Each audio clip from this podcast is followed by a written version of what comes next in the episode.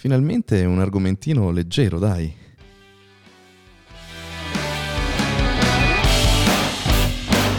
È piacevole oggi, è leggero come argomento. Sì. dai che si divertimo, dai che si divertimo. Basta questa, questa cupola, questa cupola di tristezza che si sta La creando. nebbia è l'inverno. Mamma mia. È l'inverno nella bassa padovana che entra a gamba tesa Sì, proprio. ma dopo anche tutti questi eventi negativi che stanno Uh. brutte robe, brutte robe, brutte robe. Ciao a tutti e benvenuti in una nuova puntata di Chi vuole essere bannato. Eh, No, no, no, siete bravi, siete buoni. Siete, Siete buoni. come la Fanta. Sie- no, sei come la Fanta, sei buona, Buona e sei tanta. ma loro sono in tanti, quindi sono come i fanti. I fanti, siete buoni e siete tanti.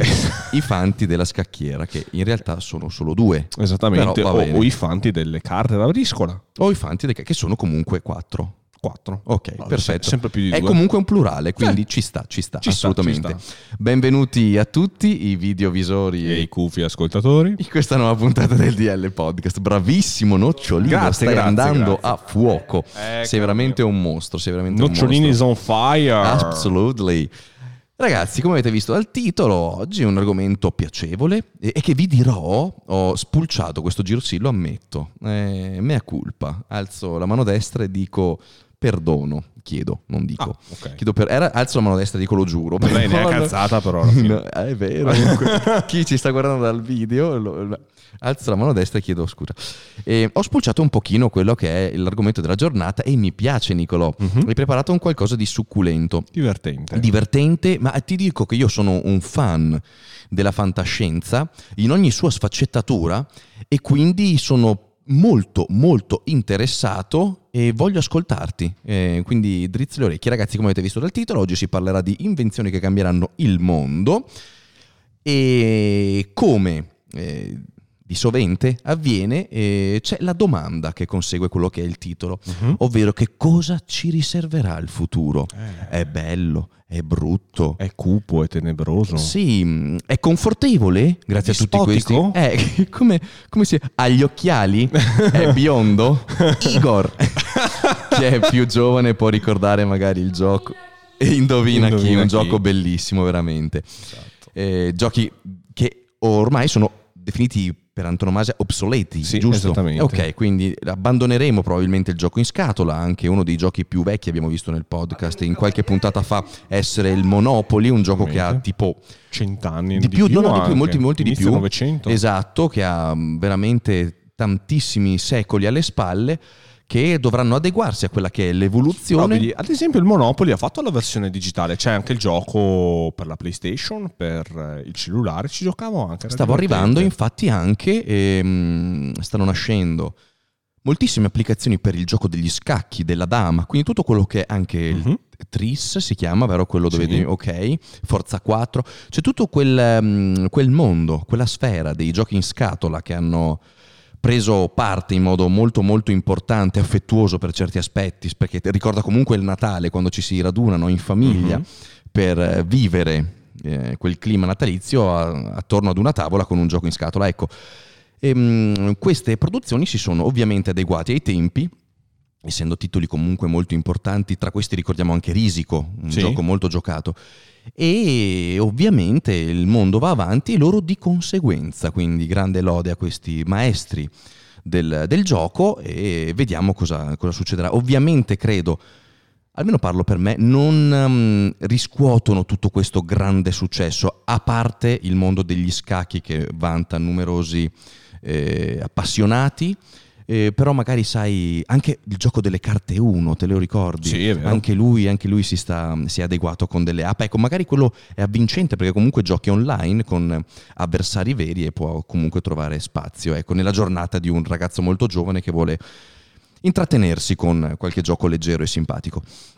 Ma non è eh, una puntata dedicata al game o ai giochi in scatola, è una puntata dedicata alle invenzioni. Le invenzioni. Porca miseria, come mai abbiamo deciso di affrontare questa cosa? Perché? sapete che noi ci eh, dobbiamo adeguare quelle che sono le attualità, le notizie Esatto. e noi siamo affiliati alle più grandi agenzie di, di notizie, di, di gossip, la, la MIFI e la SMAC che anche, Ah, anche lei è molto, eh, sì, eh, sì, assolutamente, è eh, entrata sì, da sì. poco a far parte del team DL. Esatto. Perché abbiamo scelto questo argomento? Perché ieri, non so se avete avuto modo di vedere, io ho visto il telegiornale, appunto c'è stata... Tu il- vedi tutto, Nicolò. Io vedo tutto, io sono come il grande fratello. Mm. Eh, al telegiornale ho visto appunto la notizia che ieri è stato fatto questo test di questo nuovo treno che rivoluzionerà il mondo dei trasporti, si chiama Hyperloop. Ciuff. Hyperloop. È ok. appunto questo treno che viaggia molto futuristico, che viaggia all'interno di questo...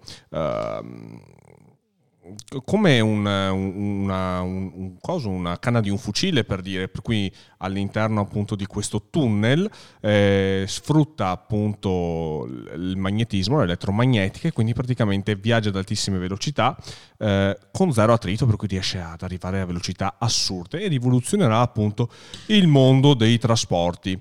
E appunto è stato fatto il primo test ieri con due, con due persone a bordo appunto per vedere come si comportava. E quindi ho deciso di agganciare e prendere... Caspita, ma, ma quindi hanno comunque, adesso lo chiedo, magari nell'articolo viene descritto e io anticipo Mhm. la mossa, però sono troppo curioso. Se hanno provato il treno, Sì, probabilmente hanno anche costruito le rotaie, le rota- tra virgolette, Sì, sì, quindi questa presumo piattaforma con Hanno un fatto- polo positivo come magari il treno. hanno fatto un piccolo percorso, un piccolo percorso, questo piccolo tunnel perché comunque viaggerà, credo solamente sul dritto, almeno all'inizio viaggerà solamente su distanze dritte, su tratte dritte.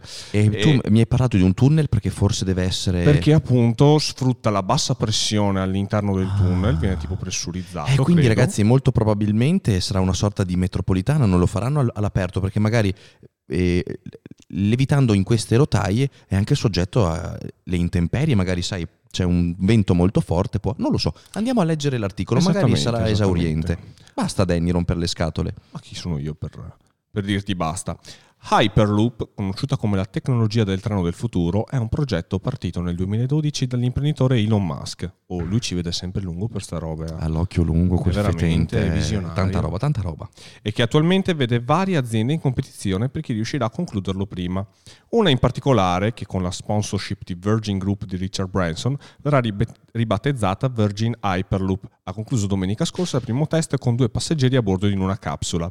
Il test è avvenuto nel deserto del Nevada per ben 500 metri in 15 secondi, a una velocità media di 120 km orari. Cioè è partito e si è fermato. Esattamente, perché comunque hanno fatto, era un primo test che Eh, facevano detto- con delle persone a bordo, Eh, per cui eh, bisognava eh, vedere eh. come avrebbero reagito, ma Absolutely. Esattamente, Mm, si stima appunto che questo treno viaggerà a velocità molto più alte, arriverà addirittura a 1000-1200 km orari.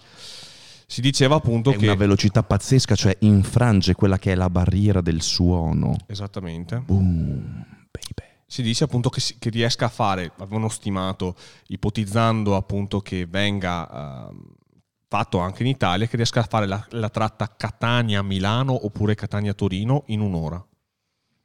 Sarebbe una svolta. È un qualcosa di prezioso. Provate ad immaginare quello che magari fino ad oggi si è eh, dovuto vivere nelle 4, 5, 6, 7 ore.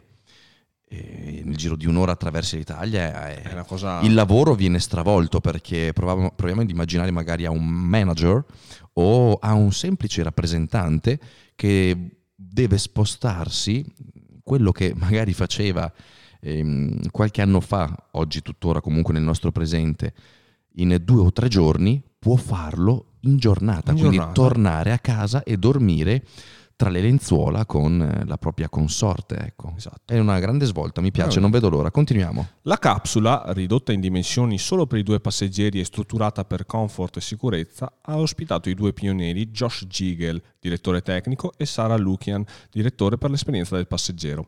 È stato eccezionale, ha commentato uno dei due durante l'esperimento. Cambierà il modo in cui le persone vivranno, lavoreranno e viaggeranno negli anni a venire, ha annunciato Branson. Ma in, ma in, cosa consiste esattamente l'intero progetto? L'obiettivo è quello di creare una serie di gallerie a vuoto, cioè senza aria, dove poter lanciare capsule a levitazione elettromagnetica per trasportare persone o cargo ad altissima velocità. Si parla di vagoni capaci di accogliere fino a 28 persone, il tutto a una velocità di 1000 km orari. Nel 2016 è stata aperta una competizione per trovare le 10 rotte fondamentali per queste reti di tunnel. I risultati hanno portato 4 rotte in USA, 2 nel Regno Unito, 2 in India, una in Canada ed una in Messico.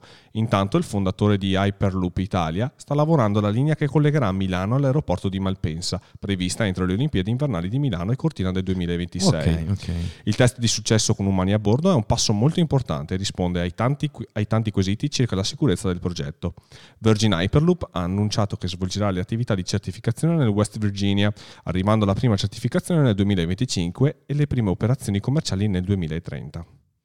Caspiterina, quindi mi devo mettere subito via la mia idea pa- Padova-Cesassa? Eh sì, esatto. Quindi no, non faranno Padova-Cesassa in un primo... Va bene. No, eh, poi Lugana Est, eh, niente, niente, da fare. No, vabbè, poi Lugana Est, 1000 km all'ora vuol dire che... Cioè, cioè, mi sa che monti nel treno, Mo- monti dal treno. Cioè, è un teletrasporto, neanche te ne accorgi. Spettacolo, Fantastico. Spettacolo.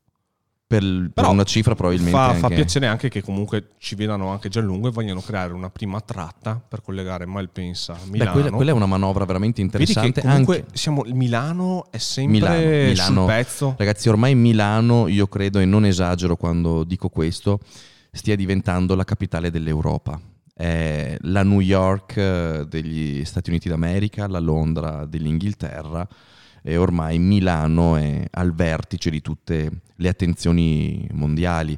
Se si deve organizzare un evento importante, quindi con eh, un certo numero di presenze da tutte le parti del globo e di una rilevanza che sia essa politica, o manageriale, Milano è ovviamente l'unica alternativa per quanto riguarda l'Europa. Molto spesso succede questo, ho visto anche molti eh, meeting di Samsung eh, a Milano con i manager di Samsung che tipo l'ultimo prende 2 milioni di, di dollari l'anno proprio il portaborse del manager, capito? Quindi muovono cifre spaventose e Milano si sta attrezzando. Grandi anche i progetti per una città che è cambiata tantissimo negli ultimi dieci anni, in meglio ovviamente, e mh, mm, vederla già così pronta, così reattiva e così forte dal punto di vista dell'evoluzione, proprio bramosa di voler non solo essere a passo coi tempi, ma addirittura di anticiparli per quanto riguarda tutte le altre città eh, italiane quella sarebbe una cosa senza ombra di dubbio sensata eh, per questa cosa che stanno preparando. L'unica mm, magari mh, mm, parte che mi ha lasciato un po' perplesso è queste carrozze da 28 persone che sono molto poche, eh. 28 per carrozza non sono tante. Perché se no dovrebbe essere un tunnel, penso che sia una questione di larghezza più che di lunghezza. Sì, sì, sì, no, no, ma stavo ragionando così un po' a voce alta, sai, un po' eh, l'idea del format, mm, carrozze da 28 persone quando parliamo di spostamenti dall'aeroporto magari a appunto centri di interesse, eh, credo, soprattutto quando si parla di manifestazioni di una certa importanza, importanza mi riferisco ovviamente al numero di persone che vi parteciperanno, eh, diventa comunque mh, abbastanza un collo di bottiglia, no? Certo. Eh, tanta gente, però piccola, questo mezzo di, di trasporto, vedremo come, come, lo evolveranno. Comunque, senza ombra di dubbio, il fatto che cominceranno a costruire questi tunnel, tunnel asettici, devono esatto. essere ovviamente tipo sottovuoto, no? in modo da non avere, sì, anche perché per raggiungere i mille chilometri l'ora... Il minor attrito possibile. Questi, esatto, il minor attrito possibile, mamma mia che cosa. Vengono in mente gli esperimenti di fisica che facevo all'ITIS. Del... Facevi anche esperimenti di sì, fisica? Facevano fare il, la prova con la capsula sulla rotaia con l'aria compressa sotto in assenza di attrito, per farti vedere appunto... Quelle che... capsule lì venivano anche... Ehm, tanto tempo fa, prima del, dei messaggi, del, dell'evoluzione mh, mm, del, della messaggistica appunto online, usate nei... Vengono utilizzate ancora negli ospedali? Negli ospedali. È, sì. è quella, per farvi capire, è, è quel, quel, condotto d'aria trasparente piccolo dove uh-huh. viene inserita la capsula e parte con l'aria compressa. Esatto. Faccio un suono onomatopeico in modo che i nostri cuffi ascoltatori vivano l'esperienza mimica che ho fatto ai videovisori. Esatto. Fuf. Ecco, Esatto, queste sono le capsule che partono con l'aria compressa. Negli ospedali vengono ad esempio utilizzate Ve lo faccio da solo. vengono ad esempio utilizzate per eh, trasferire i campioni di sangue al centro analisi che vengono appunto prelevati nei pazienti nei vari reparti ad esempio il nostro ospedale che è enorme ci sono degli spazi che ci vogliono delle Molto vasto, settimane molto per vasto. Inutilmente per Mm. attraversare Eh, appunto- chi siamo noi per dire che ma figuriamoci signor Galà, mai ci permetteremo Mai e poi mai. Esattamente, e appunto utilizzano la, questo, questo metodo appunto di trasporto dei vari, esattamente, senza doversi fare tutto quanto il giro dell'ospedale, trasferiscono Ah no, no, ma è una cosa fantastica. Faldoni, carte, eh, provette, chi più ne ha più ne mette in base a quello che è. Ma ho visto anche questo sistema di comunicazione tra più celle all'interno di edifici e anche in ehm, situazioni magari più eh, consone a quello che è il mondo del marketing, Mhm. come le agenzie di, di brokeraggio. Certo. L'ho visto nei film ovviamente, non che io ne sia entrato, ahimè, eh, con molto rammarico. mh, La mia cultura in queste cose si limita alla cinematografia, quindi non importa. Però Posta sono- pneumatica, sono, esatto. sono presenti posta pneumatica, vedete i nostri ehm, videovisori Videovisori live sono molto, molto attivi e amano partecipare, la cosa mi riempie il cuore di gioia anche perché tante volte ci tirano fuori da un inciampo. Esatto. Appunto, tu non avevi menzionato il nome corretto di questa metodica di posta. Perché non lo sapevi? Ah, è difficile in live, ragazzi, ricordare le robe. È molto e dirle. difficile ricordare le Voi cose in siete là con le ditina che scrivi tempo pneumatica. Perché loro ricercano mentre guardano, è Esatto. bellissimo. Sì, vedi, Vieni a ricercare finché te si parli. arricchiscono, è quello che mi interessa, arricchire Bello. loro, non me. Detto questo, buon Nicolò, eh, Sì. non è solo il treno eh, No. una prospettiva di grande evoluzione tecnologica. Sarà curioso anche vedere come se si riuscirà a adattare bene al, comunque al contesto geografico italiano, eh, se si riuscirà mai ad avere una linea effettivamente di questo tipo di treno. Se lo puoi immaginare, lo puoi fare. Certo, no, Quindi- però mi viene in mente la TAV per dirne una. Che, Lì sono solo. allora, lì i problemi sono economici. Se non hai abbastanza soldi, fuma tutto. Se il budget c'è, allora le cose si riescono a fare. Questo non è.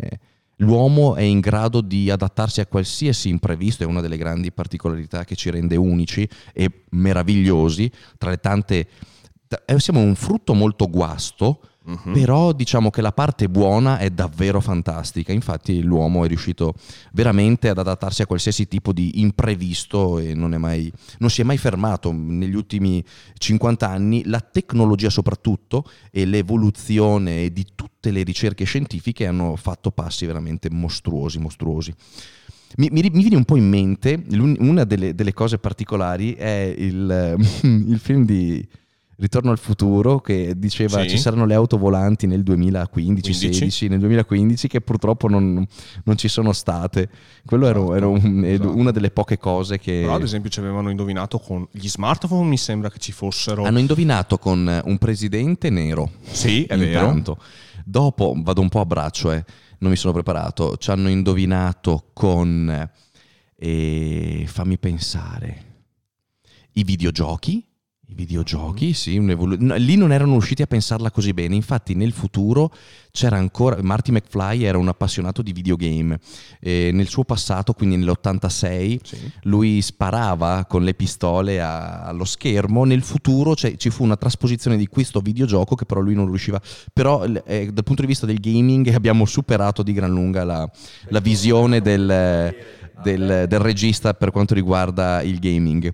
L'abbigliamento in realtà si è riproposto, Sì, è molto vero. anche quello. Tra l'altro Nike ha anche realizzato de- le scarpe di Marty McFly, quelle con, eh, Con l'allaccio automatico. Esatto, con, quelli sono quelle replica senza Mhm. la- l'allaccio che funziona. Quindi solo con la quelle- forma? Esattamente, sono- ci sono quelle che hanno l'allaccio automatico che funziona e costano anche 30.000 dollari. su- 30.000 dollari. Per il reselling, sì. Porca miseria, Eh, molto sì. costoso. Eh, va bene, sono pezzi Eh, unici. è d'altronde. So, e qua magari mi aiuterete voi che state partecipando alla live, so che ehm, si stava anche lavorando al progetto di skateboard volante e ci si era avvicinati a un qualcosa, ma dopo fumò tutto perché i fondi, cioè realizzarlo era talmente tanto impegnativo a livello eco- economico che fu abbandonato comunque.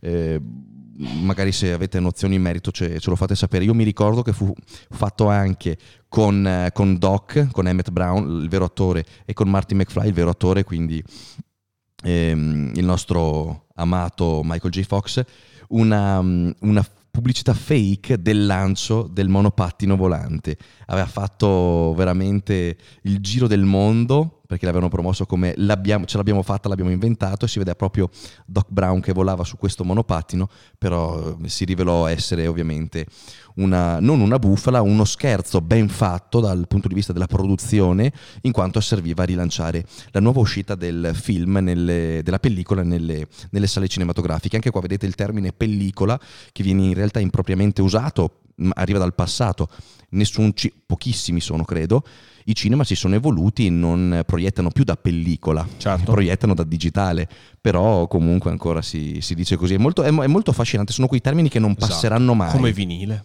come vinili, beh, noi vinili ci sono ancora. Sì, però avevano avuto un periodo dove Certo, no, ma noi diciamo pellicola, vado a vedermi quella pellicola bellissima, anche le recensioni, un'ottima pellicola e in realtà in non, è, non è stato niente. girato in pellicola, ma è stato girato ovviamente in digitale e ci sono molti altri termini che ci portiamo dietro da quel, da quel mondo lì. Esatto. Sono Sir dice la cosa non è così facile come la fanno sembrare. La privazione di ossigeno contiene la reazione del sonic boom, ma, ma, non le condizioni fisiche dei passeggeri. Fino a un chilometraggio orario la percezione del passeggero non reagisce fisicamente alla velocità. Dopo, però, gli effetti, per quanto non percepibili, hanno enormi effetto sul corpo umano a livello organico. Porca miseria. Pensate alla preparazione dei piloti che lavorano in privazione di ossigeno esterno. Eh, vedi chissà cosa dovranno inventarsi, esatto. dovranno riuscire a comprimere le capsule e renderle. Mi viene un po' da pensare come quelle nei primi Space Shuttle o negli SpaceX, insomma, l'evoluzione che hanno avuto per quelle grandi velocità. Esatto. Eh, dovranno comunque e riusciranno di sicuro. Non è facile, come no. ha giustamente detto, ma sono sicuro che troveranno la quadra per far funzionare questa cosa. Di sicuro l'uomo non si fermerà per quei mille chilometri l'ora. Giammai. Absolutely. Detto questo, Nicolò abbiamo preparato, dico abbiamo in realtà fatto tutto lui, preparato degli altri eh, stuzzicanti sì. e provocanti spunti di riflessione spunti direi. di riflessione per quello che è il futuro che ci verrà ci darà una mano uh-huh. sarà confortevole uh-huh. o ci spaventa esatto nove tecnologie terrificanti che plasmeranno il tuo futuro Nei prossimi decenni assisteremo alla nascita di nuove tecnologie, tanto incredibili per alcune quanto terrificanti per altre. La domanda ora è, dobbiamo avere paura o no? Dalla prima rivoluzione industriale in poi, l'umanità ha sempre avuto paura delle nuove tecnologie. Le persone avevano paura dell'elettricità, dei treni e delle automobili, ma ci sono sempre volute, sempre volute solo una o due generazioni al massimo per abituarsi completamente a queste innovazioni. È vero che la maggior parte delle innovazioni tecnologiche ha causato delle problematiche. Tecnologiche tecno- tecnologiche, ho detto. Sì. Tecnologiche ha causato delle problematiche. Ma a parte questo, i risultati che sono seguiti sono stati buoni. Beh, questo può essere vero per le tecnologie future, anche se ci sono ragioni etiche e filosofiche piuttosto serie per avere paura di alcune di esse. Alcune innovazioni non devono spaventarci davvero altre dovrebbero ed altre ancora stanno già trasformando il nostro mondo. Prima di, iniziare devo avvisarti, alcuni dei temi che leggerai in questa storia possono essere molto controversi. Affronta questa lettura con una mente aperta in grado di riconoscere che le idee presenti in questo articolo sono, per l'appunto, delle idee. Mi viene in mente anche ad esempio noi che abbiamo vissuto in prima persona eh, l'avvento degli smartphone i nostri genitori che non avevano i telefonini assolutamente adesso, sì, assolutamente per, per, sì. dire esatto, per cui l'abbiamo vissuto in prima Ma persona. è così, è così. Ma se tu provi a parlare con, eh, se dovessimo riesumare l'anima di un nostro caro, magari di un bisnonno. Del nonno Rasmo? No, nonno Rasmo credo che li abbia visti, ma se parliamo con qualcuno nato 150 anni fa e gli dici, sai, l'uomo vola su questi treni lunghi in aria, si spaventerebbe tantissimo, mai riusciresti a convincere un uomo dell'epoca a salire, o se non, per curiosità, in un eh, apparecchio, li chiamavano volanti, un apparecchio volante. Quindi comunque l'uomo è ovviamente è spaventato da quello che non conosce, giusto? Basti pensare, ad esempio, mi viene in mente che a inizio Novecento non c'erano le macchine e adesso abbiamo macchine che fanno Ovunque, 500 sì, sì, km sì, orari. Ah, esattamente, come la mia Nissan. È un qualcosa di assurdo. Esatto, 600 mi pare la Nissan. 750. le nuove tecnologie che plasmeranno il futuro. Cominciamo con la prima, la criogenia. La criogenia può sembrare qualcosa di fantascientifico, ma esiste già. Ci sono aziende che ti congelano non appena muori, così da poter essere riportato in vita quando la tecnologia e la medicina saranno abbastanza avanzate. Se vuoi, quindi, puoi comprare la tua immortalità. Ecco un elenco di alcune celebrità che sono state congelate. James Bradford, Ted Williams, John Henry Williams, Dick Clay Jones, FM 2030. Non ho più pallida idea di chi sia. E di alcune che sono attualmente in vita e che vogliono essere congelate. Seth MacFarlane, che è l'ideatore dei Griffin, certo. Larry King, Simon Conwell, Paris Hilton, Paris Hilton e Britney Spears. Mm, mi sono un po' distratto quando hai pronunciato Paris Hilton. La ricordo sempre con un immutato affetto quella ragazza. Eh, i, i, più giovani non possono sapere. Non lo possono sapere. Chissà se è conosciuta tra i, gio- tra, tra i ragazzi di 18-20 anni, se sanno chi, chi, è Paris Hilton. E perché è tornata alle luci della ribalta così? Mm, chissà se oh, sanno, ma non lo so, continuiamo. Perché ci spaventa? Le persone che hanno scelto di congelarsi hanno superato uno stigma sociale. Al giorno d'oggi l'idea di congelare il proprio cadavere sembra molto da Frankenstein per la maggior parte delle persone. Queste ultime sono spesso viste come illuse e codarde perché non accettano la morte ed il fatto che Dio o la natura o l'universo la prendano con sé. Dovremmo essere spaventati? No, non dovremmo avere paura, almeno non per i motivi sopramenzionati. Una volta che sei già morto, cos'altro hai da perdere? Grande verità. Forse la criogenia non funzionerà, forse le persone che sono attualmente congelate sono state irreversibilmente danneggiate, ma hanno fatto una scommessa senza perdere. Potevano, potevano o scegliere di morire di sicuro o darsi una piccola possibilità di sopravvivere. Quale pensi sia la scelta più ovvia? Oggi la morte è normale, ma cosa accadrà quando e se non lo sarà più? Quando sarà evitabile? Mio Dio, ma senti che cosa è da pelle d'oca questo argomento, eh è da sì, pelle d'oca. Eh sì. Effettivamente, con il senno di poi, da quello che si è letto, eh, e se ci ragionate è così. Queste persone hanno scelto se dover provare quell'1% di possibilità di vivere in eterno o comunque di vivere in un'epoca magari totalmente diversa o comunque morire di sicuro. Esatto. Ehm, sì. Come fai a dare dello stronzo a uno che fa una scelta del genere? No, non, non glielo puoi dare. C'è una cosa da dire. Io credo che buona parte di queste persone eh, siano state congelate comunque già, in, già anziane, per cui tu quando verrai no, ri- certo, certo.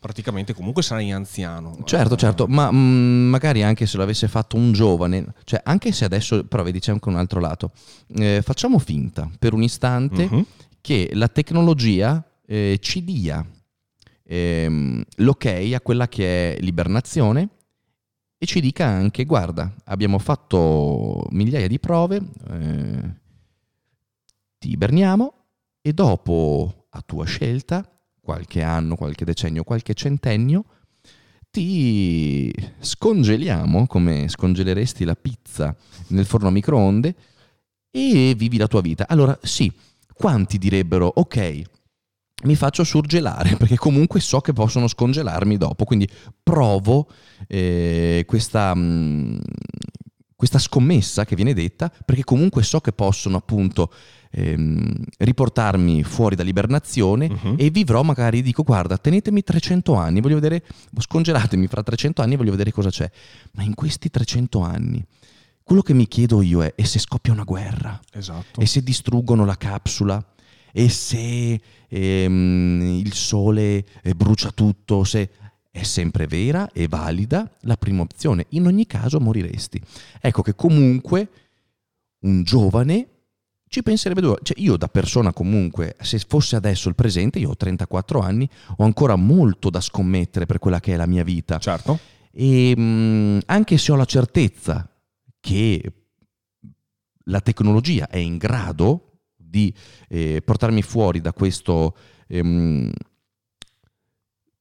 da questa pausa temporale, perché non è che comunque, non è che ti, cioè ti metto proprio in pausa, perché tu entri, che ne so, a 34 anni, fra 100 anni esci dalla, dall'ibernazione e ne hai ancora 30, sei tu, 34, ti sei messo in pausa, il mondo ha corso, si è evoluto e esci. Ecco, ehm, non so se lo farei da giovane perché il... Um, il mio grande punto interroga- interrogativo è quello che vedo non è positivo attorno a me. Se succede qualcosa mentre sono ibernato, potrebbe succedere fra 70 anni uh-huh. una catastrofe uh-huh e, e, e, appunto morirei in questa. Però se io avessi scelto di vivere la mia vita, adesso ne ho 30, fra 70 anni avrei 100 anni, sarei già morto e mi sarei fatto una bellissima vita. Quindi vedete com'è difficile poter scegliere questo gioco del scommetto sul, sull'ibernazione. lascia un po' il tempo che trova e questo è valido anche fra 5.000 anni, fra 10.000 anni. Cioè io entro, so quello che lascio, ma non so cosa succederà, come si muterà il mondo finché sono sospeso. Quindi ecco che magari un giovane C'è un'altra, ad un giovane converrebbe vivere la sua vita piuttosto che... certo, c'è anche un'altra questione da C'è, c'è affrontare. una mosca impazzita che mi C'è viene... una mo- sì, maledetta. C'è anche un'altra questione da affrontare, secondo me, quella appunto del fatto che quando tu verrai scongelato, tutte le persone che conosci e quali hai voluto bene non saranno. Ah, ma guarda, quello è l'ultimo dei miei pensieri. Perché... No, no, Cherry, non per te. Ti, ti- ti dico, io mi sto immedesimando. Io non- ecco, io per dire, adesso come adesso non mi farei mai ibernare. Ma io dico che una persona che decide di ibernarsi, per quello ho detto è, l- è l'ultimo dei miei stesso. pensieri. No, no, ma probabilmente non ha neanche niente da perdere. Certo. Cioè, è ovvio che se sei innamorato, stai vivendo una bellissima vita, non dici vaffanculo mi faccio ibernare e te fuori. Cioè, due sono le cose. O ci si iberna con la propria amata, con la compagna, con, che ne so, con la persona che amate di più al mondo e si fa questa scommessa insieme. Se eh, una persona, un individuo lo fa ehm, nel solitario, nel suo, probabilmente non è legato da affetti particolari, ha perso magari i genitori, è da solo, ha sì qualche amico, ma nulla di, di così forte, di un legame che ti fa... Quindi magari chi appunto sceglie questo genere di, eh, di via mh, non ha legami. Ecco. Certo, certo. Comunque nel frattempo che appunto tu, tu parlavi sono andato a guardare quelli che potrebbero essere, quelli che sono in realtà i costi perché ci sono eh, due o tre centri che fanno questa pratica negli Stati Uniti, due mi sembra e uno in Russia. Se si decide di volersi far ibernare bisogna essere piuttosto ricchi. Negli Stati Uniti le cifre si aggirano tra i 160 e i 200 mila dollari per conservare un corpo e 80 mila dollari se si congela solo la testa. Più a buon mercato la Russia, dove la, conserva- dove la conservazione del corpo costa 26 mila dollari, mentre se si opta per la sola testa la cifra è intorno ai 18 mila dollari. Molto più a buon mercato in Russia. Non ho capito questa cosa della testa o il corpo. Perché io credo che queste persone sperino che un domani eh, possano trasferire la propria mente e il proprio cervello su un corpo sano. Ad esempio le persone che vengono ibernate con qualche malattia incurabile o comunque persone anziane che vengono ibernate fanno spostare il loro cervello, la loro mente nel corpo di un'altra persona. Proprio Altered Carbon. Mio Dio, è una serie televisiva su Netflix, se avete modo, guardate la prima, la seconda l'ho abbandonata perché no... Ma la prima è molto bella, la prima stagione. E- Ah, ok, quindi ti congelano il cervello, esatto. che è un po' quello che succede quando mangi la granita velocemente, no? Te sei assi i servei. Esatto, esatto, Ok. esatto. Che è un po' anche quello che facevano, mi viene in mente Futurama, perché comunque anche questa cosa qui della È posta bellissima, è, vi- pneumatica. è vista benissimo da Futurama Esatto, questa cosa. che eh. loro si, si spostavano attraverso questi tubi mh, collegati nella città o comunque conservavano le teste delle personalità più influenti. È molto, ricorda molto... No, è- Futurama è un bellissimo cartone con una visione fantastica, è un cartone che comunque ha più di vent'anni, credo, e quindi la sua, la sua visione è, è tuttora attuale, bellissima, con un mash-up tra il passato, il presente e il futuro unico. Una chiave bellissima è appunto quella della posta pneumatica dove si spostano gli umani. E, mh, molto bella anche la, la- la questione dell'ibernazione dove lui si iberna per sbaglio Esatto. quando va a consegnare la pizza era un fattorino e si risveglia per puro caso eh, nel futuro dove Esatto. tutto è cambiato. È molto bello, molto esatto. bello. Esatto. Sì, è veramente, veramente tanta roba. Volevo dire un'altra cosa, ma non mi Ah, c'è in picca, ti è sfuggita. Eh sì, ecco, tu dovresti proprio- colen- con- congelare il cervello Sì, esattamente. per dargli un po' di... No, sì, no, scusa, stavo riflettendo sul fatto che comunque Rifletti Non- anche. non è, sono- come, è come uno specchio, Nicolò. non sono così tanti soldi se comunque dopo ci pensi. Per No, avere una certo. possibilità di vivere nel futuro, cioè potrebbero anche se- essere soldi che butti via ipoteticamente, però non sono neanche tanti No, no, certo, provare. non sono tanti soldi. Loro ovvi- ovviamente hanno detto devi avere delle buone, delle buone finanze perché Certo. eh, 80-100 mila euro al momento non tutti li hanno. Certo, certo. Tu li hai adesso 80 mila euro per farti ibernare? No, Ecco. però sai io cosa faccio? Faccio Sì. il mutuo, mi faccio Eh, no, ibernare. è, que- è no! que- è questo che ti dicevo, è questo che ti dicevo, vedi, magari te li fai prestare, però non puoi più pagare le rate, la banca eh, si, si prende la capsula e te scongea. Quindi, vedi, Ti devo fuori dal frigo! esatto, ci vuole comunque un buon... eh, un, un, buon background economico che ti permetta di, certo. di fare questo tipo di, di, vita. Oppure puoi vendere, chi ha la casa vende la casa si fa congelare. Ma non esatto. è questa la puntata, andiamo avanti, cerchiamo L- qualcos'altro. La seconda nuova tecnologia, il decision maker personale. Ti sei mai seduto nella tua stanza riflettendo su una decisione per ore? Ti penti mai delle decisioni? Prendi mai una buona decisione, ma non ti piace perché pensi a cosa hai perso non scegliendo le alternative? Ma stai parlando con tua sorella? Sto parlando con, con ah, tutti, okay, con me, con okay. te, con la Cherry, con i ragazzi, con i nostri amici cuffi, ascoltatori e videovisori. Certo, no perché stavi descrivendo la sua personalità. Che è anche la mia. Ah, ok. Siamo dannatamente uguali io e lei. Continuiamo. So che è così sempre, ma finirà presto, perché Google e Facebook ti conoscono più di quanto tu conosca te stesso. E questa cosa è inquietante. Questa cosa è inquietante, ma la trovo realistica. Eh no, è vero. Se le decisioni ottimali sono quelle che agiscono nel tuo migliore interesse, non è ovvio pensare che queste società un giorno prenderanno le decisioni per te? Non dovrai più prendere decisioni. L'intelligenza artificiale prenderà ogni decisione per te, come ad esempio quale lavoro prendere, quale persona, cosa mangiare a pranzo. Perché ci spaventa? Dover prendere decisioni può essere difficile e frustrante, ma è ciò che ci fa tenere le situazioni sotto controllo. È quella cosa che ci dà quello che chiamiamo libero arbitrio. La società non è ancora pronta a smettere di credere all'esistenza del libero arbitrio, anche se si sta lentamente cambiando. E per coloro che non credono nel libero arbitrio, perdere la capacità di prendere decisioni con il cervello potrebbe essere molto umiliante, soprattutto se le grandi aziende sono quelle che controllano gli algoritmi decisionali. Dovremmo essere spaventati? Non proprio. Prevedo che impareremo molto presto a rinunciare alle nostre capacità decisionali. Lo stiamo già facendo. Netflix non decide quali serie guardare? Oppure sì. Amazon non decide mm. quale libro devi leggere? Oppure sì. Mm. Non decidiamo quale musica ascoltare? Spotify lo fa. Pensi di avere il controllo delle tue decisioni perché alla fine sei tu quello che fa clic sul pulsante di riproduzione del primo episodio di Stranger Things. Ma come puoi sapere se hai effettivamente guardato quella serie perché è stata davvero una tua decisione? Non ce ne rendiamo conto, ma le aziende guidano già il nostro processo decisionale con i sistemi di raccomandazione e ne siamo soddisfatti perché funziona. L'intelligenza artificiale è meglio di noi nel decidere cosa ci piace. Non prendere una decisione direttamente non ci priva della soddisfazione che ci porta, semmai ci divertiremo di più, perché non possiamo pentirci delle decisioni che non abbiamo mai preso. Noi possiamo vivere felici e soddisfatti anche se non abbiamo il controllo. La necessità di controllo è un'illusione e una cosa culturale. La società si evolve rapidamente con la tecnologia e il concetto di libero arbitrio non sarà rilevante in futuro. Se dobbiamo avere paura di qualcosa, è che qualcuno può trarne vantaggio. Gli hacker e le società stesse possono manipolare le nostre decisioni per i propri fini e non lo sapremo nemmeno. Se pensi che manterrai il tuo senso di controllo e riconoscerai quando qualcuno sta cercando di manipolare le tue decisioni, ripensaci. È già successo con il recente scandalo Cambridge Analytica. I dati sono stati utilizzati per manipolare gli elettori con annunci personalizzati. Tuttavia, le persone manipolano persone dall'alba dei tempi. Questo problema esisterebbe comunque, anche senza intelligenza artificiale. È un tema che è stato affrontato anche nella bellissima serie che mi hai consigliato di Netflix, eh, che è Social Drama, sì. giusto?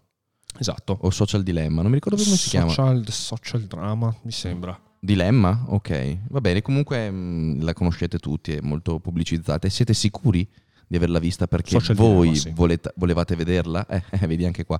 Sì, eh, lì è molto chiara, fanno capire tutto quello che c'è dietro, quanto... Ehm, un, un sistema, diciamo, coopera per far sì che ehm, noi eh, andiamo, a, andiamo tutti verso una direzione, ci innestano, ci piantano il seme del desiderio mostrandoci cose che non ci servono ma le desideriamo, come un pick-up 3000 V6 da 250 cavalli pronto per affrontare qualsiasi terreno e faccio solamente casa studio. so, guarda, io sono, mi, mi, piace essere onesto in questo caso. Ehm, ed è così, innestano in te il desiderio, dopo lasciamo stare, io fortunatamente posso anche permettermi tutti questi sfizi e quindi me li tolgo anche a cuor leggero, ma se ci mettiamo nei panni di chi deve con la calcolatrice farsi quattro conti per togliersi uno sfizio, ecco che questo instillare il seme del desiderio può anche essere pericoloso, certo. perché mandi le, le persone in paranoia. Cioè una persona è convinta di aver bisogno dell'iPhone da 1500 euro, della macchina, della Mercedes classe A che si parcheggia da sola, del, um, della cintura dell'ultimo brand e non riesce ad arrivare a fine mese perché in lui è stato instillato il seme del desiderio. Ecco, eh, io sono conscio, io sono molto volubile, Beh, voi lo sapete benissimo, io se vedo qualcosa sì. mi rendo conto che se non avessi visto la pubblicità X del prodotto Y, neanche mi sarebbe mai passato per l'anticamera del cervello di completare un acquisto e portare a casa un, un qualsiasi, diciamo, bene. Ecco, mi rendo conto che a volte guardo una, una, una pubblicità, guardo un video, una promozione ben fatta e cadi, diciamo, nella tentazione. Ieri, proprio ieri sera, io e te abbiamo visto la pubblicità di Ducati che promuoveva sì. la sua ultima eh, Ducati Adventure. Sì. Con un bellissimo video pubblicitario, mm. chi ama il mondo delle moto magari l'ha anche visto, la pubblicizzano anche su YouTube, dove mh, due amici eh, avventurieri scalano la vetta di un vulcano, vulcano esatto. di un vulcano vero, quindi con la cenere e la terra molto friabile, con questo um, adventure, con questa sì. ehm, Ducati ADV. Uh-huh. E gioiscono, godono, vanno su, mh, mm, mettono in gioco un sacco di sentimenti, l'unione, l'amicizia, il divertimento, lo spettacolo, la, l'avventura di riuscire ad attraversare laddove le altre moto, gli scooter, le macchine non riescono ad andare. Ecco, quando cazzo ci vai in un vulcano? Mai. non ci vai mai esatto, nel vulcano, ma loro ti fanno vedere il vulcano. Perché tu sai che potresti andarci.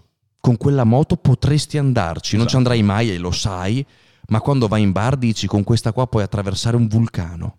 È assurdo, eh? Guardi la pubblicità dell'ultimo Jeep Cherokee e attraversano i guadi per arrivare al lavoro. Tu non lo farai non mai. Non lo farai mai. Perché cioè, c'è asfalto ovunque. Se mi compro un, un fuoristrada è per, per i dossi, per quelli che mettono per far rallentare le macchine nei centro abitati, che sei la macchina bassa, oh, la schiena. Esatto. Hai capito? È un qualcosa di assurdo. E loro ci guidano senza che ce ne accorgiamo e si prendono i nostri soldi. Ma quante volte ti è capitato magari, se no, di parlare di, un, Sempre. di una cosa, ma sai, ho pensato che potrebbe interessarmi Apri comprare. Instagram ed è lì. Ed è lì. Ed è lì. È assurdo. Io sono andato in sbatti per mettere le luci qua negli studios, per fare... Luci dappertutto. Ovunque. Io aprivo Google, aprivo la mail, aprivo... vedevo luci, promozioni ovunque. LED, luce, insegna, pubblicità. Ovunque. Eh, ragazzi, è così, è così. Non ti, non ti, dico, non ti dico ieri, abbiamo parlato di Timberland, abbiamo parlato... Sì. Cherry questa mattina mi ha comprato i Dr. Martins super fighi, anfibio. Vedi, è un qualcosa di... Loro. Loro decidono quello che dobbiamo comprare e esatto. noi lo compriamo. Esatto. Possiamo anche andare avanti prima di... Andare a comprare qualcos'altro, andare a spendere altri soldi. sì. Dopo ce ne sono altre, però mh, mm, visto che comunque è già quasi un'ora che siamo in, in live, ho deciso di parlare di Designer Baby. Un designer baby è un bambino creato artificialmente dalla manipolazione del codice genetico. Lo scopo dei bambini designer è quello di creare esseri umani geneticamente forti, senza malattie e con le caratteristiche desiderate. Puoi costruire un bambino alto, intelligente, gentile, atletico, senza dover fare affidamento sulla casualità della lotteria genetica. Perché ci spaventa? Quando pensiamo all'alterazione genetica umana e ai designer baby, pensiamo all'eugenetica. È normale avere paura. Non si, troppo, non si può troppo giocare a fare Dio e manipolare il tessuto della vita stessa. Manipolare troppo i geni potrebbe creare qualcosa che non è nemmeno umano. Progettare un bambino con caratteristiche particolari è come se dessimo a queste un'importanza superiore alla vita umana stessa e va anche contro ogni sforzo che abbiamo fatto negli ultimi decenni nel tentativo di superare le differenze razziali. Abbiamo sempre avuto, gen- abbiamo sempre avuto problemi con le differenze genetiche. Queste differenze, come le razze umane, si riflettono spesso nelle differenze di classe. Alcuni decenni fa, specialmente negli Stati Uniti, neri e bianchi appartenevano a due diverse classi sociali. Ora questa distinzione non esiste più formalmente, dicono giustamente, ma è ancora fortemente presente nelle menti umane. Basta guardare ciò che è accaduto negli Stati Uniti in quest'ultimo periodo. Ma è attualissimo è attuali- e, e, non solo è attualissimo, l'abbiamo trattato involontariamente di striscio un paio di giorni fa nel nostro podcast. Esatto. I bambini designer probabilmente porteranno un altro problema di classe che è molto peggio di quello razziale. Cosa pensi che succederà quando i ricchi inizieranno a progettare bambini perfetti mentre i bambini poveri non potranno permetterselo? Dovremmo avere paura? Forse un po', ma l'unica vera ragione per cui dovremmo avere paura è quella appena descritta, che è il rischio della nascita di un, nuo- di un nuovo divario sociale. Nel frattempo, l'argomento eugenetico deve essere inserito nel contesto. La ragione principale per cui l'eugenetica è una parolaccia oggi è tutta la storia di uomo baffetto. E Cos'è c'è... questa cosa di uomo baffetto? Uomo baffetto è un modo carino per non... Ah, era, eh, era citato, sì, era scritto... È l'uomo baffetto, esatto. Ok, uomo baffetto, ragazzi. Noi tutti conosciamo uomo, uomo baffetto. baffetto. E c'è un'altra grande differenza tra scegliere chi si accoppia con chi e permettere a qualsiasi coppia felice di avere un figlio geneticamente perfetto. Tu che cosa ne pensi di, della creazione artificiale di un bambino? Eh, eh ragazzi sono un po' combattuto. Oh, come sei combattuto come ti permetti? No, lasciatemi argomentare, perché li ho visti, hanno già subito pensato una cosa del genere. Può tornare utile una, una forte eh, tecnologia, diciamo, nell'ambito dei geni, uh-huh. magari, che ne so, per chi ha magari una, eh, sì, è chiaro, magari fai delle analisi, io non so come funziona, non sono un medico, però da eh, forse futuro genitore, non si sa, mm-hmm. se mh, mm, potessi avere la certezza che mio figlio o mia figlia nasca in buona salute, e questo vorrebbe dire ricorrere ad una, ripeto, io non ho ben capito l'argomento, cioè scusate, non l'argomento, non so come funziona, ma se io dovessi ricorrere ad una alterazione genetica per garantire la buona salute eh, del pargolo, io probabilmente ci ricorrerei. Da lì a dire scelgo il colore degli occhi, il colore dei capelli, il colore della pelle, no. Questo assolutamente no. Che faccio? È un metro 85, che faccio? Lascio? Eh, beh, se, beh, se non dici così ti dico ascolta a sto punto fa 1,90. Però no, ecco, l'alterazione genetica la vedrei solo per eh, dare il massimo della salute al bambino, quindi che ne so, adesso non me ne intendo, ma mm, scusami, eliminare magari qualche eh, gene predisposto, che ne so, ad una malattia o ad una malformazione del feto. Certo, se posso, se posso garantire, se posso garantire, lo so che va contro la religione, ma ragazzi a questo punto non dovremmo neanche curarci dall'influenza. E, ehm, se grazie al, alla tecnologia medica che verrà io posso garantire una vita in salute al bambino, lo farei, ti dico la verità, perché mh, bisogna anche pensare a quello che sarà la vita del bambino. Certo. Io lo trovo un atto egoistico eh, sapere che magari il bambino mi verrà fuori senza una gamba e dire sì, va bene lo stesso, perché è mio figlio, certo, se succede o se succedeva quando non potevamo intervenire, lo, cioè, non cambia niente, è sempre tuo figlio, ben venga, ma voglio e sfido a, a trovare qualcuno che mi dica se posso scegliere tra fargli, fargli, fare una vita in salute perfetta, poterlo vedere correre, poterlo vedere saltare, oppure no, no, no, te te ciapi quello che viene, ti prendi quello che ti viene. Io farei, il, io farei carte false per, per, dare il meglio certo. a mio figlio. Di sicuro non, non, per vezzo personale o per capriccio mi metterei a giocare con, con i geni per farmelo su misura, che cazzo non è una bambola. Però quando si parla di salute e di possibilità in quello che è un mondo già difficile di suo, ehm, ecco, forse quello sarebbe l'unico mio punto debole. Luke Logan dice: Avevo letto un libro dove si ipotizzava che l'alterazione genetica sarebbe stato tra le possibilità per fronteggiare in futuro malattie come i tumori. Sì, allora se eh, verge su questo titolo e la rotta è questa, l'abbraccio e gonfiamo le vele, spieghiamo le navi e andiamo in quella direzione. Dopo di sicuro so già che tra magari famiglie ricchissime ci sarà anche il vezzo del eh, ma perché sono abituate così quelle persone? Esatto. Mi scelgo l'ultima scarpa, voglio riempire di diamanti l'orologio, personalizzami lo yacht, devo fare il bambino. No, no, no, guarda, io lo voglio occhi azzurri, alto 1,85, non deve pesare più di così, voglio già che abbia gli addominali, cioè hai capito? Quel genere di snobismo ci sarà sempre ma lì no, non c'è amore, non c'è, è, è proprio un, un, annullamento dell'anima, eh, un'anima corrotta, corrotta a quello che è appunto eh, il desiderio dell'apparire, il desiderio di avere, il desiderio di primeggiare. Non è una cosa che ci compete a nessuno di noi, credo. Però ecco, eh, se la, la, rotta è quella del eh, della salute, del combattere i mali, ben venga, lo, lo abbraccio. Ecco discriminerei di sicuro lo snobismo di voler scegliere l'aspetto del figlio. Ecco. Certamente, certamente. Questo è quello che penso, ragazzi. Non è né giusto né sbagliato, è solo il mio pensiero. Se non siete d'accordo con me. No, ma mi sembra che ci sia. Okay. Tutti quanti lo, lo, dicono solamente appunto per dare la migliore eh, qualità cazzo, di vita possibile scusami, a, a, tuo eh, figlio. Dopo è naturalmente la cosa che vuole ogni genitore dare al figlio cioè, la, eh, la, ascolta, la, vita migliore. Eh, ma qua ti fermo. Prendiamo per esempio eh, gli Amish. E loro non, non, la devono, non la vogliono certo. la tecnologia, quindi non fanno un'ecografia per vedere se il bambino sta bene, non fanno esami del sangue, non fanno niente.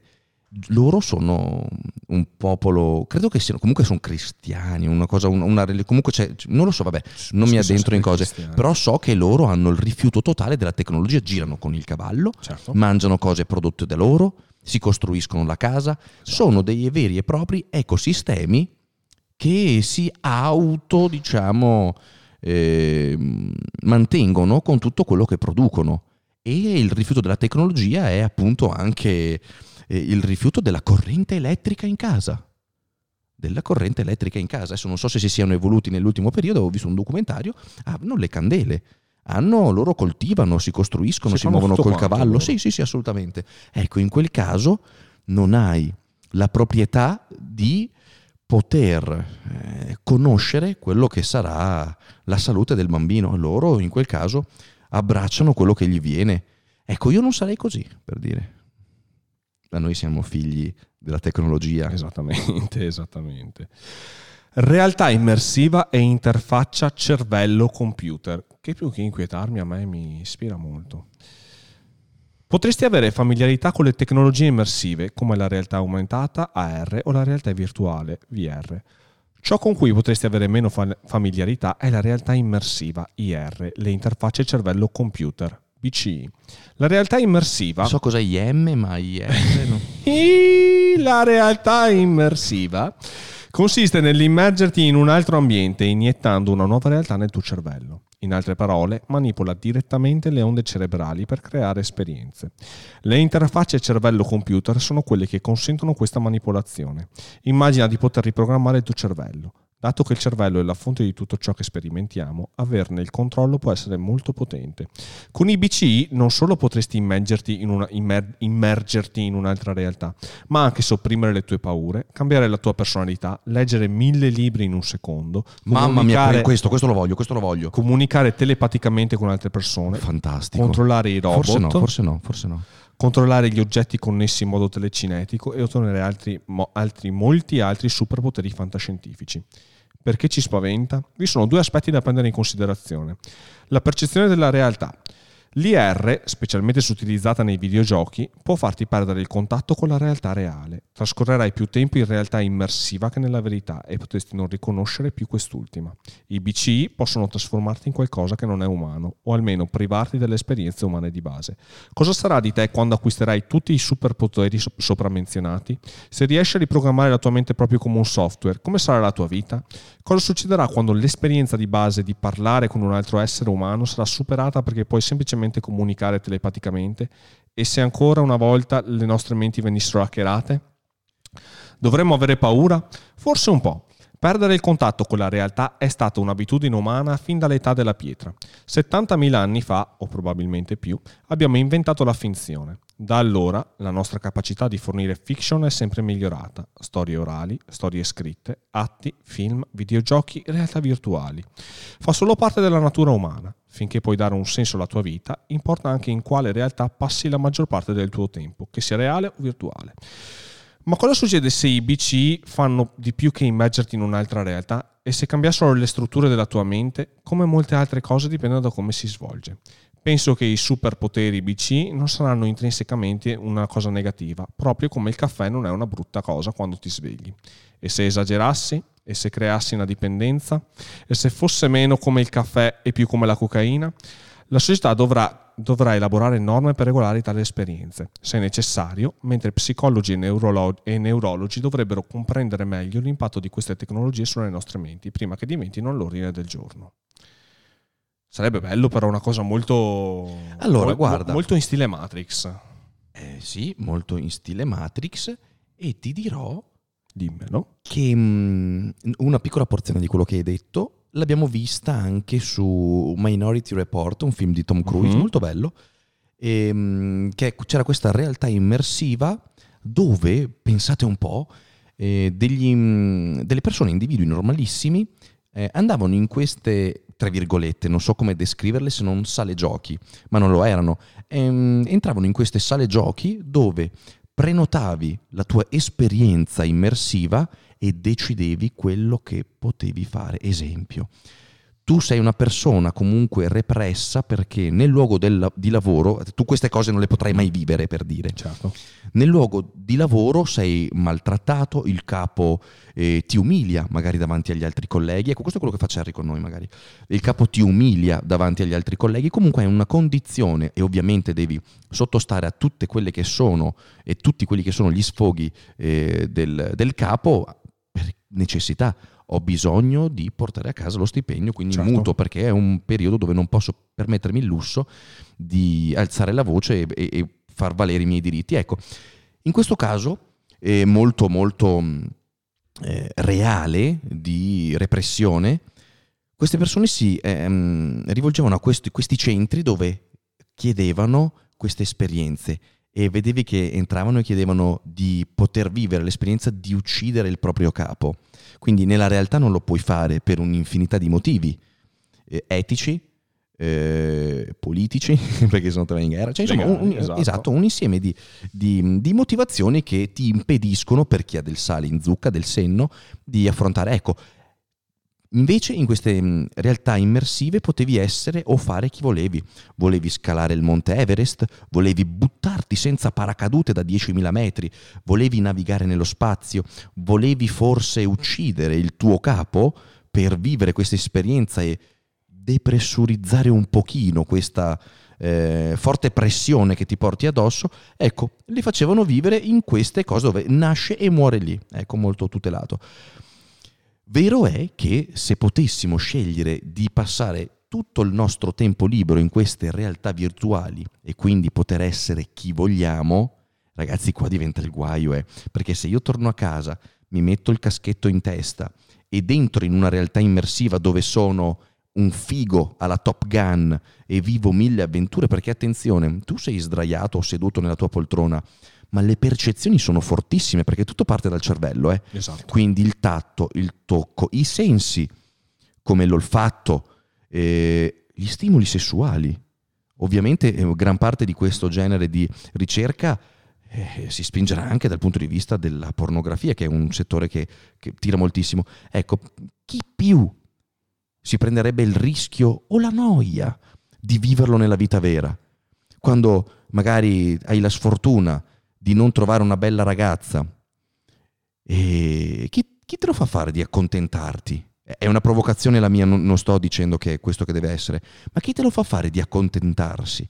Di accontentarti? Tu dici, cavolo, torno a casa, ho quella mia bionda stupenda che è il mio sex symbol e la vivo, la possiedo, ci faccio quello che voglio, voglio guidare una super sportiva, lo posso fare, vivo quell'ebbrezza dei 300 all'ora, mi schianto, non succede niente.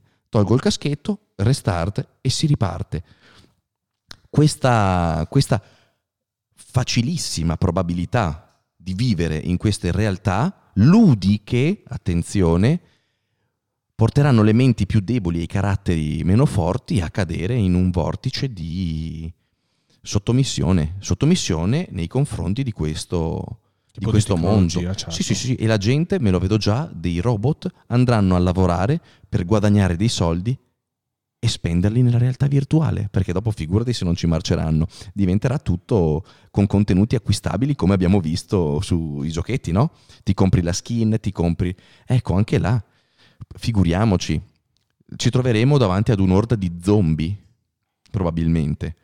Tutti magri, rachitici, perché dopo non mangi, non ti muovi, ti atrofizzi, eh, però l'essere appagati a livello mentale è mm, indefinibile.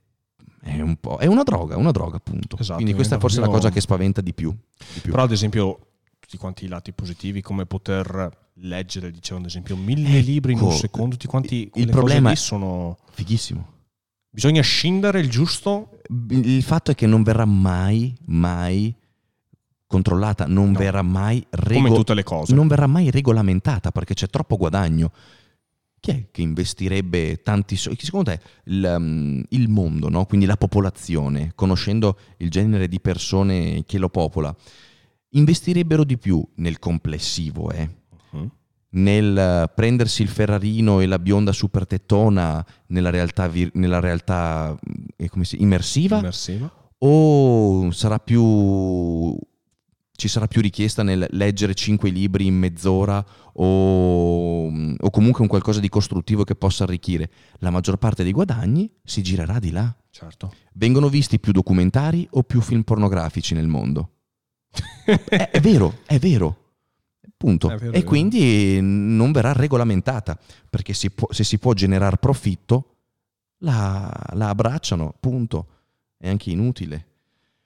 Simo Killer infatti dice, infatti per poter scappare dalla realtà spesso ci buttiamo nei videogiochi, proprio per uscire da questa società corrotta e soffocante. Sì, e ci stiamo eh, perdendo parti di vita bellissime. Conoscere una persona per strada, quanti di voi possono vantare una cosa del genere? Io credo che le nuove generazioni, poche, poche, conoscere una persona in giro. La conosco, ci stringo amicizia, la frego. No, non succede. Dov'è che ti conosco? Ti conosco giocando online. Ti conosco su Instagram, mi hai risposto a un commento, ci siamo sentiti in privato. Questo succederà. E invece quando ci vedremo dal vivo di persona ci incrociamo dritti, sguardo basso. E lo sguardo dove sta puntando? Nei piedi? No, nello smartphone. Perché mi sto scrivendo con altri cinque amici, che se tutto va bene sono a 300 metri di distanza. È un qualcosa di assurdo che però è molto molto plausibile. Realtà, invece questa cosa dei superpoteri, cos'era? Il CBD? Cos'era? No! aspetta, aspetta che ritorno su. C'è- Eh, c'è- quella c'è- cosa lì dei superpoteri, quello, quello fa gola. Anche quello spero che sia regolamentata come cosa. BC, BC. interfaccia cervello-computer. Eh, ragazzi, lì la, la telecinesi, la chinesi è fantastica e se in più ci mettiamo la telecinesi eh, è un qualcosa in più. Allora, se viene usata nel modo giusto è ottima, ma lì si combatterà tra l'abuso e, mm, e e l'essere pelandroni. Prova a immaginare, sei seduto nel divano, il tuo telecomando è rimasto nel comodino, con la telecinesi te lo porti, non ti alzi, già ti muovi poco, in più usi la, telechi- la telecinesi, eh, hai la birra nel frigo, ce l'hai a tiro d'occhio, apri il portellone del frigo, ti prendi la... cioè non ti muovi più, è un Certo. qualcosa e limitiamoci a questo perché Sì. potrei fare mille esempi su come usare la telecinesi, ma preferisco, ovviamente tutti voi potete trarre le, le- le conseguenze di quello che sarà. Bellissima puntata Nicolò, Mi piace anche a me. grazie, grazie infinite. Dopodiché abbiamo l'intelligenza artificiale forte. Ah, quindi non è normale, questa è forte. Questa è forte. C'è l'intelligenza artificiale e dopo c'è quella forte. Che è quella che abbiamo già per tanti aspetti, l'intelligenza artificiale anche sui nostri smartphone, sui nostri device, digital device. L'Artificial General Intelligence AGI è l'ultima invenzione che avremmo, che avremo mai bisogno di fare. Un AGI è un'intelligenza artificiale che, come gli umani, può imparare qualsiasi cosa, non solo un compito specifico come gli IA attuali. È Skynet. Esattamente. Skynet di Terminator 2. Infatti dopo citano proprio Terminator. Sul serio? sì.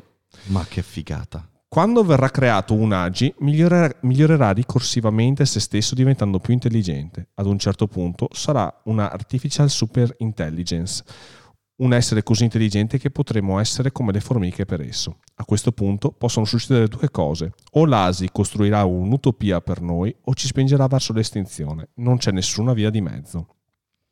Perché ci spaventa? Film come Terminator, Ex Machina, 2001 di San nello spazio, Trascendenza ci hanno mostrato mondi ipotetici in cui gli IA sono diventati cattivi. C'è molta confusione su questo. Alcune persone credono che un agi non potrà mai essere creato perché c'è qualcosa nella mente umana che non può essere replicato.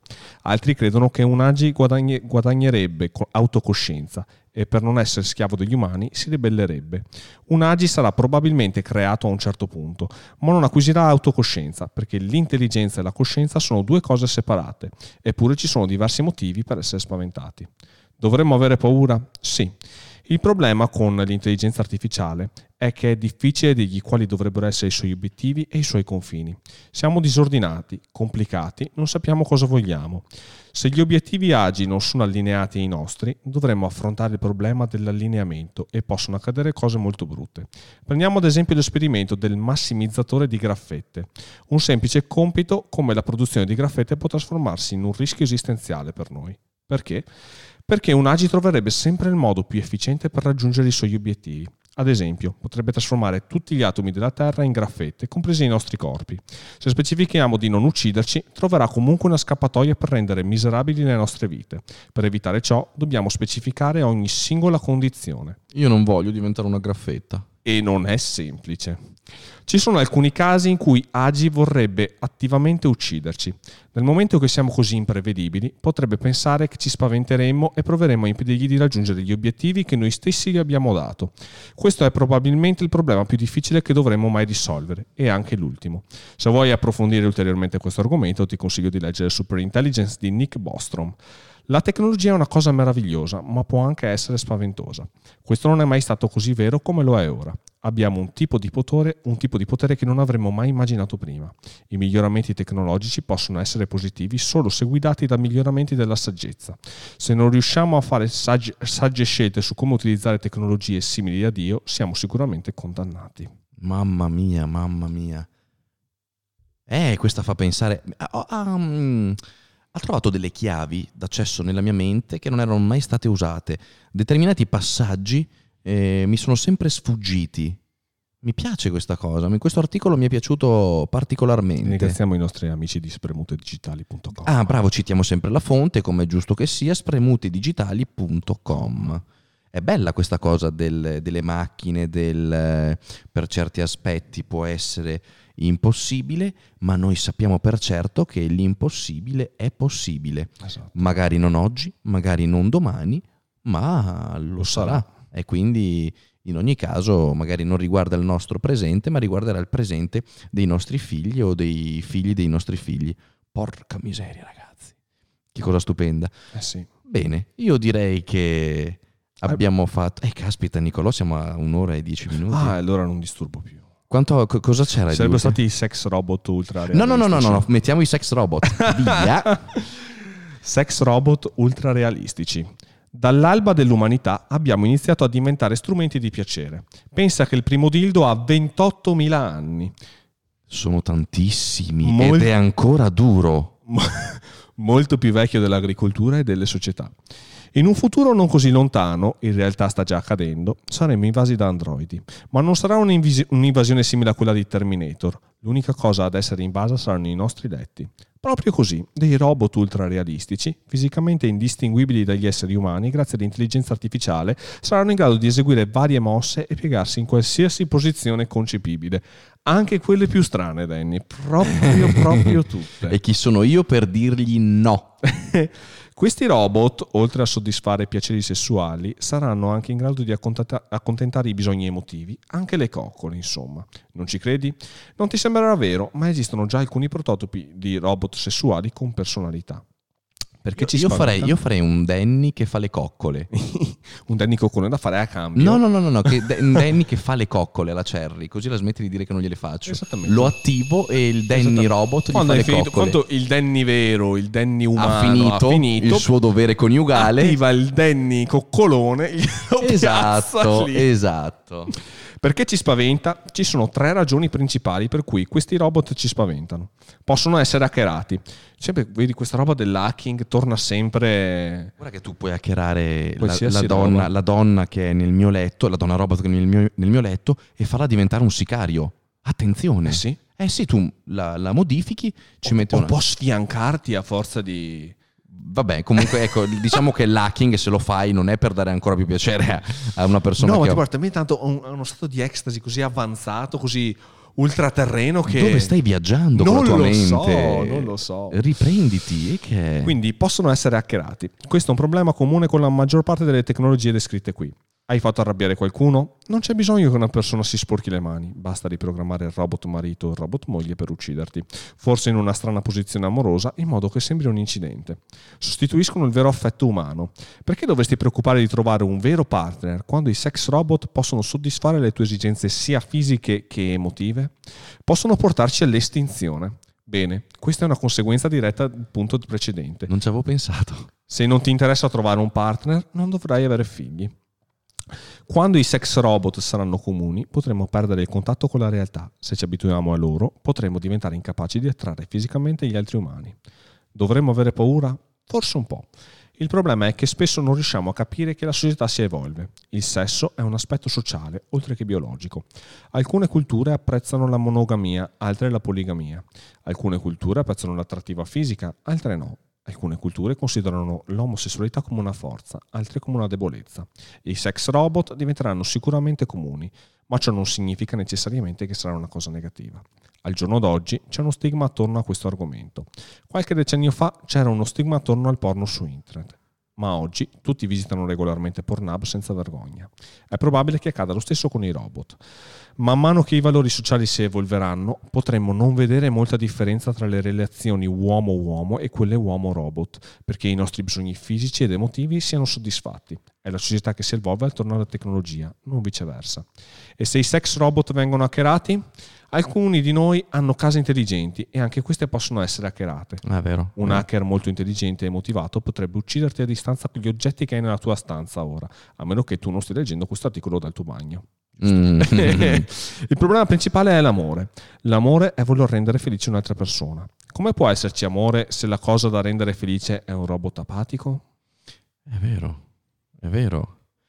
Però, guarda, ti dico la verità, conoscendo i miei polli, ovvero le persone che popolano il mondo adesso, effettivamente non è da escludere un'estinzione, cioè chi te lo fa fare, magari hai avuto anche cattivissime esperienze Certo. con persone umane, un tradimento, un- cioè l'infedeltà può veramente minare l'autostima di una persona e se questi robot sono tali e quali ad una donna vera, alla stessa temperatura, cioè, cioè, se tu non ti accorgi da quanto sono ben fatti ehm, di una possibile differenza e gli puoi far fare quello che vuoi, svanisce sempre di più il desiderio di ricercare una compagna, perché Sì. torni a casa, le pulizie sono già state fatte tutte.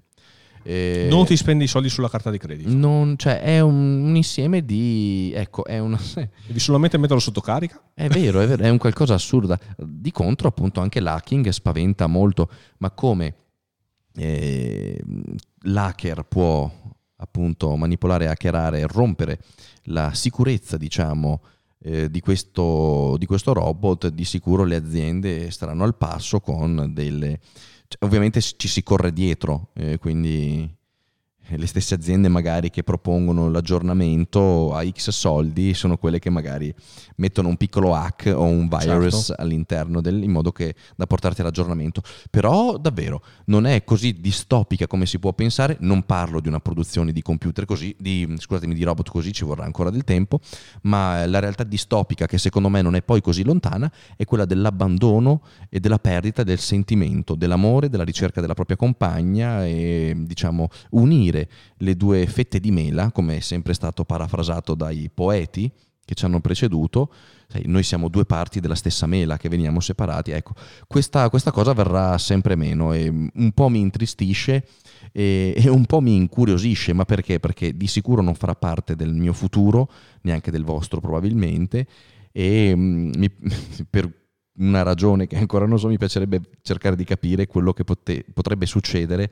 con questa orda di robot donna, robot uomini, tutti bellissimi, immagino, perché a questo Mhm. punto Eh se te lo sì. devi fare, mica te lo fai basso, chiatto, pieno di brufoli. Per lo stesso motivo della realtà immersiva. Esatto, esatto, te lo fai bellissimo e pensa a te. Già adesso ci sono le bambole, sex toys Bravissimo. ultra realistiche. Anche su quello mi volevo col- collegare. In Giappone vanno, vanno tantissimo. Ma anche qui in Italia avevano aperto una casa chiusa Di Real però- Doll? Eh sì, di Real Doll, che però eh, dopo è stata chiusa. Come mai?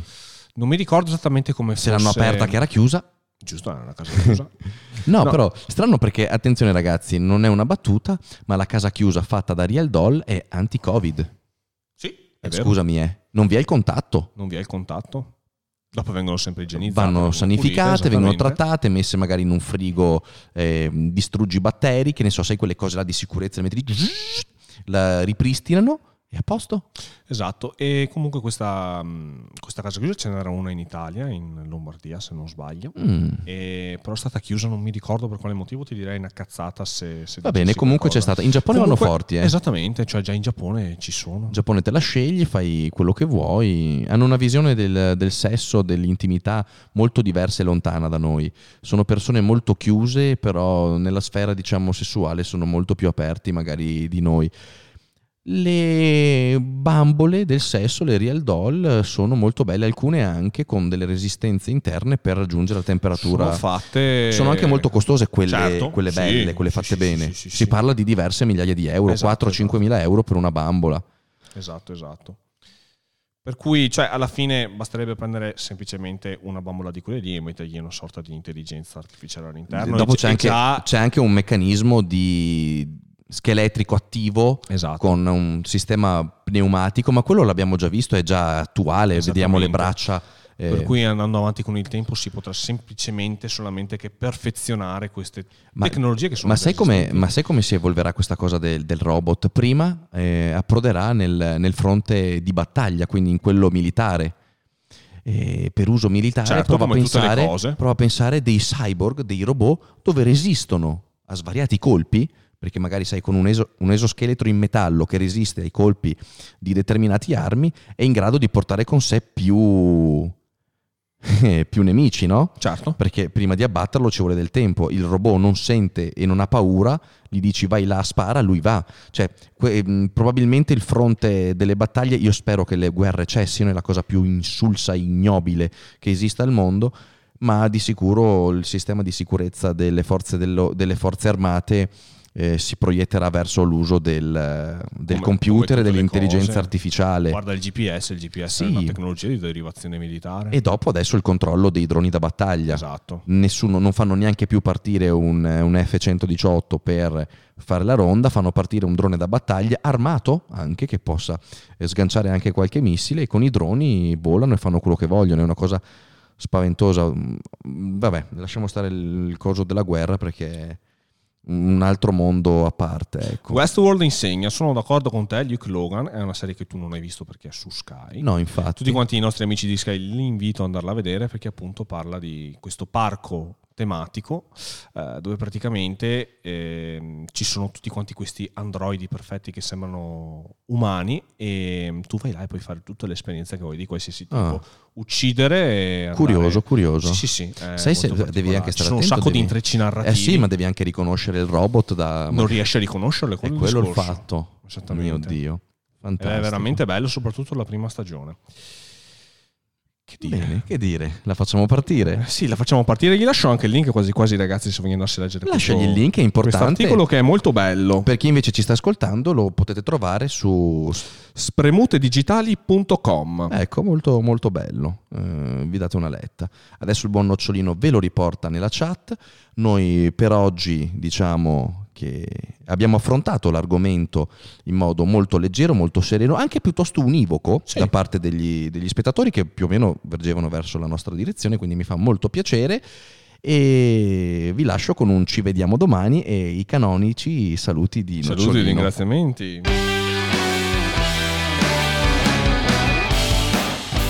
Bisogna sempre, bisogna sempre lasciargli un bello, pochettino sì, che... sì, sì. Ma al solito noi ragazzi vi ringraziamo per essere stati con noi, ringraziamo Saber e Saber un sa che cose e ci vediamo domani in una nuova puntata del DL Podcast. Baci baci, exo exo, Gossip Girl. Ciao a tutti Ciao. ragazzi.